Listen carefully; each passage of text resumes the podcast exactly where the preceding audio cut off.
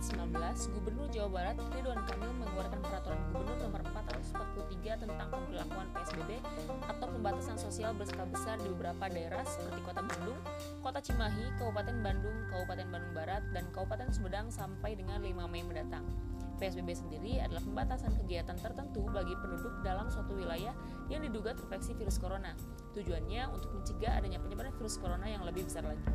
Menurut wartai.id, Bandung sendiri sudah menjadi zona merah sejak 30 Maret lalu. Untuk teknis peraturan sendiri mengharuskan pengendara menggunakan masker, sarung tangan, dan jaket saat berpergian sebagai alat pelindung diri.